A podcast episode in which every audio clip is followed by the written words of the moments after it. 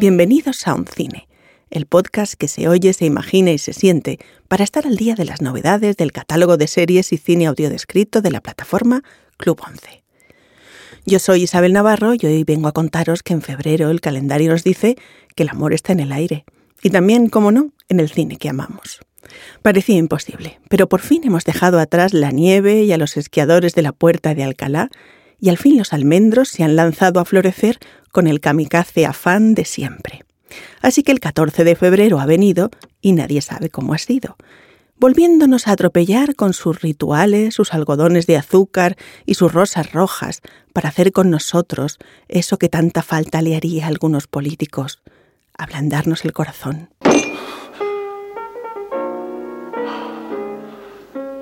De todos los cafés y locales del mundo, aparece en el mío.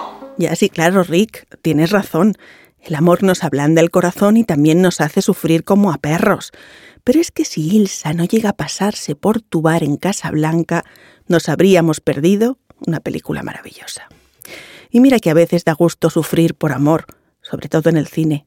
Así que hoy os traigo tres películas que no podrían ser más distintas entre sí, y sin embargo comparten el loco afán, los sinsabores y el enajenamiento mental del enamoramiento. La primera de ellas es Gris, un hit del año 78 que no ha perdido un ápice de su frescura y nos sigue haciendo bailar y cantar como si no hubiera un mañana.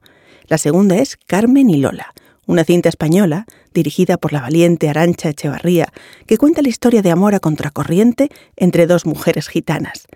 Y la tercera es un clásico eterno al que deberíamos regresar al menos una vez al año, como quien vuelve a las viejas canciones.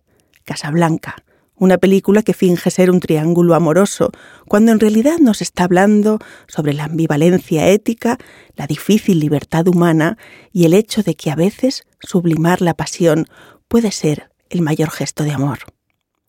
San Valentín ha lanzado sus flechas. ¿Bailas?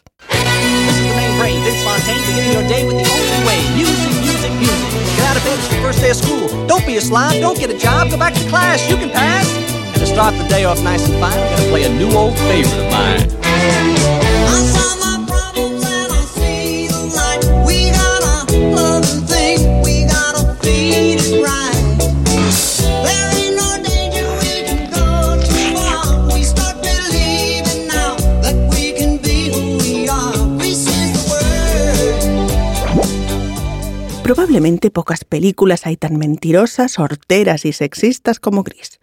Y es que el argumento es más bien inconsistente. Olivia Newton-John tenía 29 años y Stockard Channing, la actriz que hace de Rizzo, nada menos que 33. Además, la historia está repleta de clichés y de edulcoradas intenciones. Pero es que al final da igual, porque Gris funciona y nos da tanta alegría y vitalidad juvenil en vena que ¿para qué le vamos a reprochar todo lo demás? La historia es sobradamente conocida. Estamos en 1959. Sandy, Olivia Newton-John y Danny Suco, John Travolta, han pasado un romántico y maravilloso verano juntos, pero cuando las vacaciones se acaban, sus caminos se separan y se supone que nunca volverán a verse. Ella va a volver a Australia, pero inesperadamente se reencuentran en el inverosímil Instituto Rydell. Sin embargo, en ese contexto la actitud de Danny ya no es la misma. El chico encantador y atento que encandiló a Sandy ahora es un chulo rockabilly, un tipo engreído e insensible, así que pronto queda claro que el relato de su historia de amor es muy distinto según quién y a quién se la estén contando.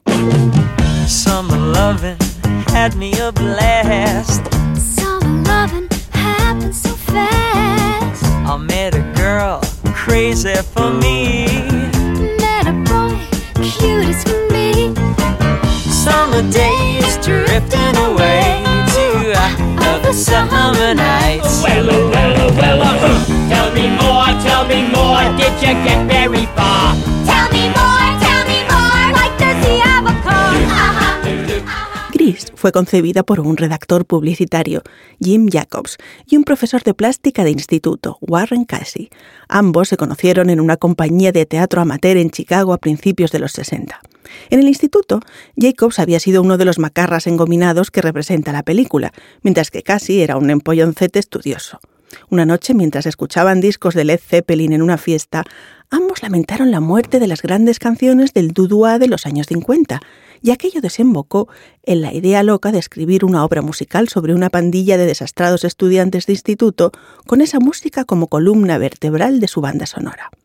Lo titularían Gris, en homenaje a una época en la que todo era grasiento, desde la gomina de sus peinados y el aceite de los motores de los coches que conducían hasta la grasa de la comida que consumían. La obra fue un éxito en Broadway y su adaptación cinematográfica, ambientada en un mar de cremosos batidos de fresa y automóviles con alerones, se convirtió en el musical más taquillero del siglo XX, en gran parte gracias al carisma de John Travolta, que era el pegamento que unía todas las piezas y estaba a punto de estrenar Fiebre de sábado noche. Era su momento.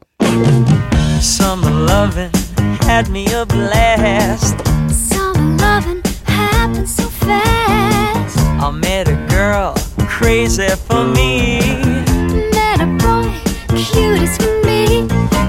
Summer days drifting away to other summer nights. Well, oh, well, well, uh, tell me more, tell me more. Did you get very far?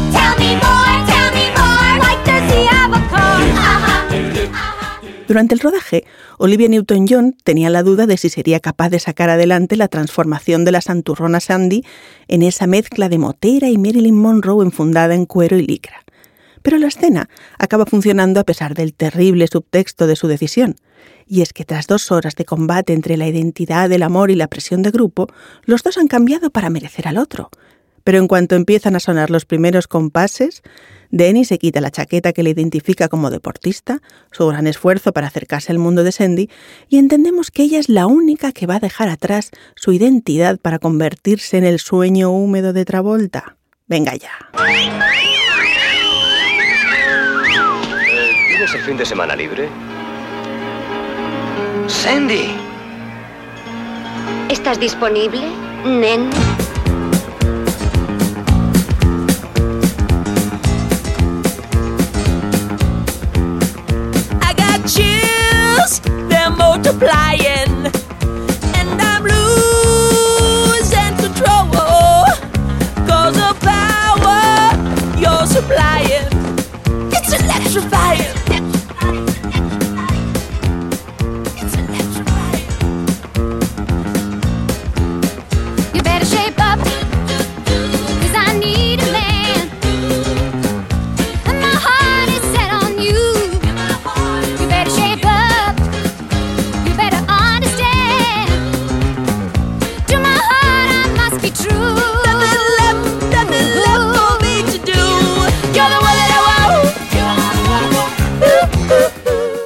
De nuestras propuestas es Carmen y Lola, una película valiente sobre el amor de dos chicas gitanas en un mundo asfixiante y patriarcal donde ese tipo de amores están más que vetados.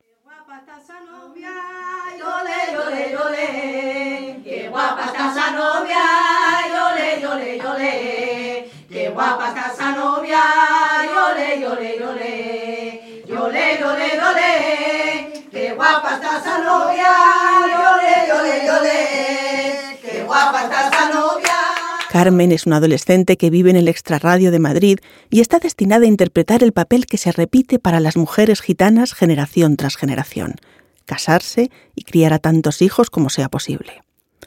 Pero un día conoce a Lola, una gitana poco común que sueña con ir a la universidad, dibuja grafitis de pájaros y es diferente. La complicidad surge entre ellas inmediatamente. Notamos que se gustan, pero una sabe lo que siente y la otra todavía lo tiene que descubrir. Por lo que sus gestos y miradas son como el baile de un acercamiento asimétrico y sutil, donde la sensualidad asoma en los ojos, pero la sexualidad queda latente. Carmen y Lola transmiten la autenticidad de un mundo gitano que se ha querido reflejar atendiendo sobre todo a sus ritos y creencias. Desde el culto, la religión evangélica que practica la mayoría de los gitanos en nuestro país, a la ceremonia de la pedida dando cuenta del apretujado corsé moral que se deriva de ellas, sobre todo para las mujeres. Me huele a boca a tabaco. ¿Pero qué haces con el paquete? Que son tuyos y míos, pero que yo los guardo. Ninguno de los actores es profesional, y la película respira un aire documental y de autenticidad por los cuatro costados. sobre todo gracias a dos valientes gitanas surgidas de la nada que lo dan todo ante la cámara. Actrices que son puro instinto. Rosy Rodríguez y Zaira Romero. Dos mujeres que han transgredido y negociado con las leyes de su cultura para encarnar un amor prohibido y que decidieron hacerlo tras pedirle permiso a sus novios o maridos.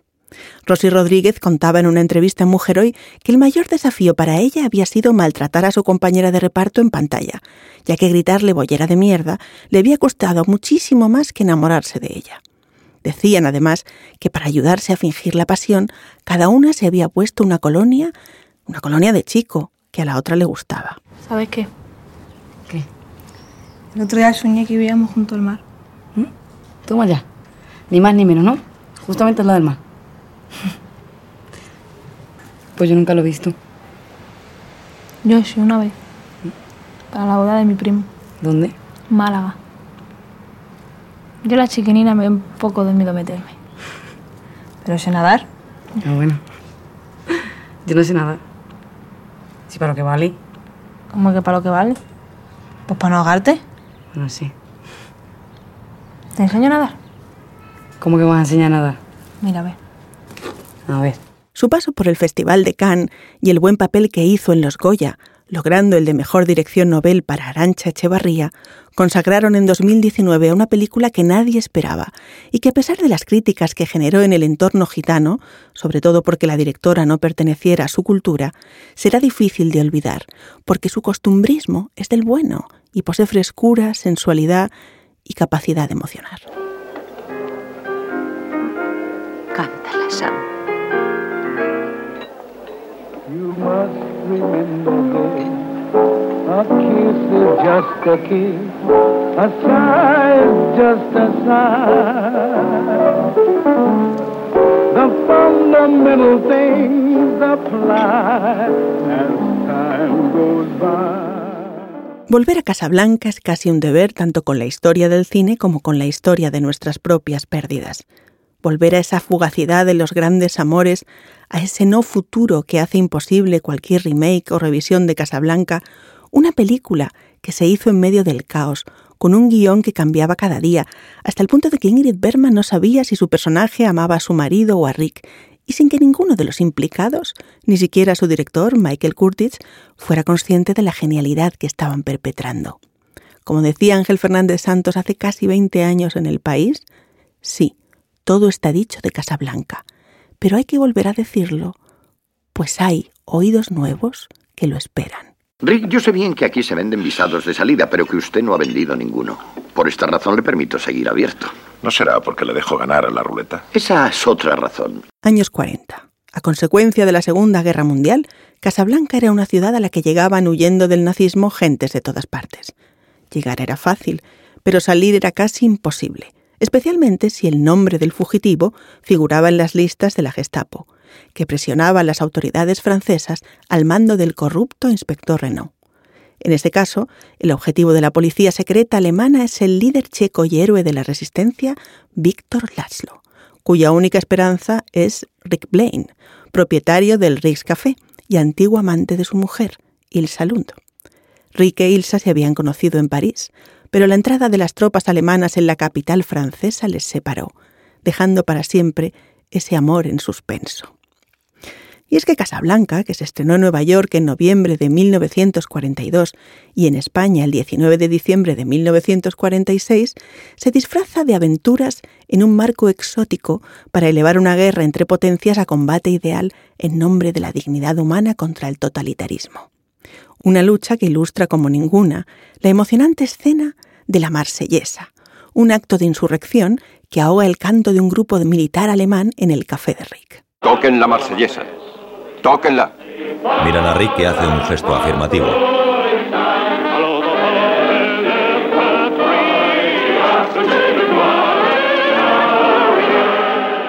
Casablanca es a la vez romántica y antirromántica, elevada y voluntariamente mundana, desencantada y a ratos casi naif, cínica y sentimental, clásica e inusualmente moderna.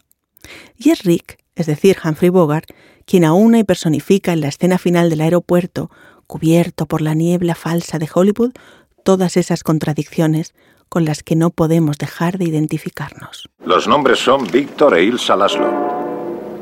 ¿Pero por qué mi nombre, Rick? Porque te vas en ese avión. Pero es que tú no vas a venir.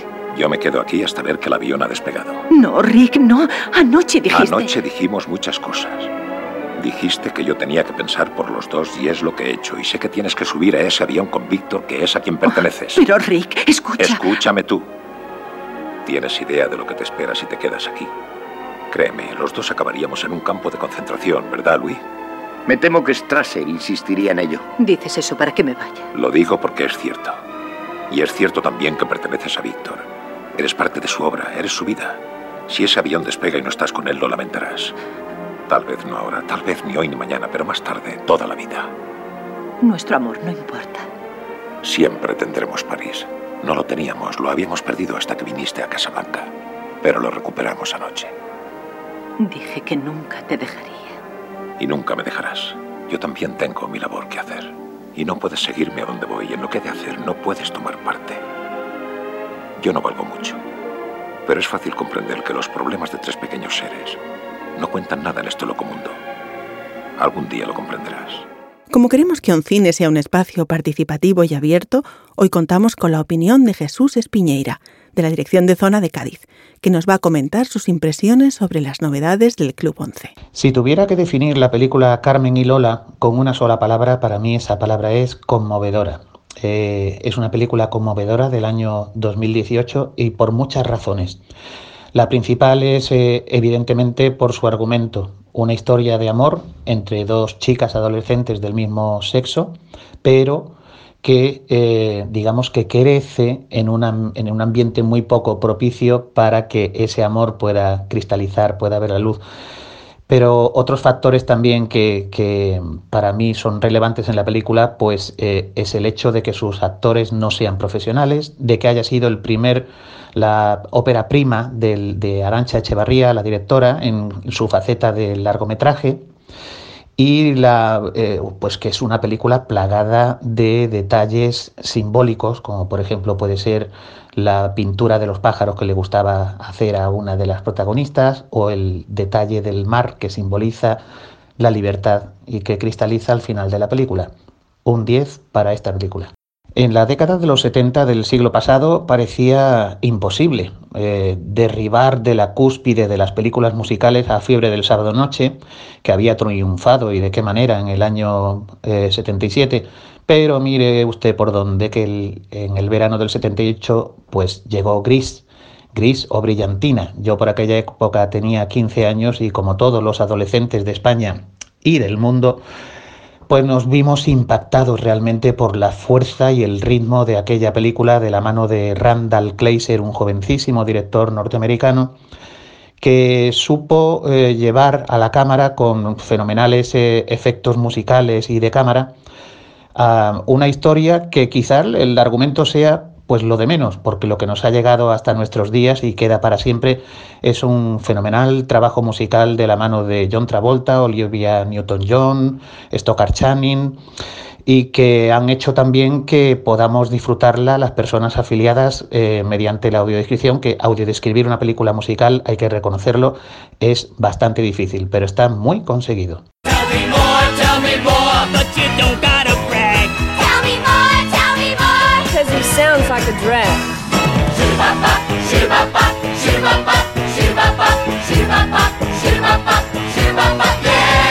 Además de estos títulos, el catálogo de Audesc también trae otras novedades que no te debes perder. Cambiando completamente de tercio, porque no todos los públicos son iguales, ni siempre nos apetece ver Casablanca, hemos incorporado al catálogo Terminator 3, La rebelión de las máquinas. Un regreso al universo de adrenalina, explosiones, robots, ruido y persecuciones, ideal para un sábado de sofá y palomitas. Los más pequeños de la casa tampoco se pueden perder La Edad de Hielo 3. Entretenimiento familiar, humor y más de lo mismo, pero con una premisa algo surrealista. Sumar la Edad de Hielo con el mundo de los dinosaurios. Y por último, para sibaritas de lo insólito, llamaros la atención sobre un título que pasó algo desapercibido en taquilla a pesar de su gran calidad. La española Ventajas de viajar en tren, con Luis Tosar, Pilar Castro, Ernesto Alterio y Kim Gutiérrez, una película dirigida por Aritz Moreno y Javier Gullón, que se llevó cuatro Goyas y que recuerda un poco al Alex de la Iglesia más delirante, con su planteamiento extremo, refinadamente grosero e inteligente. Voy a volver a Australia, quizá nunca vuelva a verte. No, no digas eso, Sandy. Pero es cierto. He pasado el mejor verano de mi vida y ahora tengo que marcharme. Es una pena.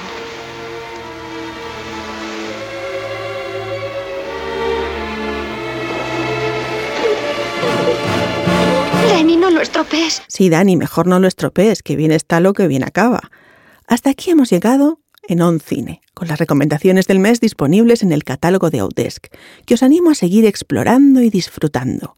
Recordaros que Club 11 es una plataforma para las personas afiliadas a la 11 en la que tenemos una sección de audiodescripción con el buscador Audes, el blog versión accesible y más información de interés. Además, en el blog de versión accesible encontraréis información de novedades con estrenos de cine audiodescrito, ópera y televisión. Yo soy Isabel Navarro y ahora sí os digo adiós, o mejor, hasta pronto. Ya sabéis, escuchad cine, ved cine, imaginad cine y sobre todo, no os quedéis sin historias.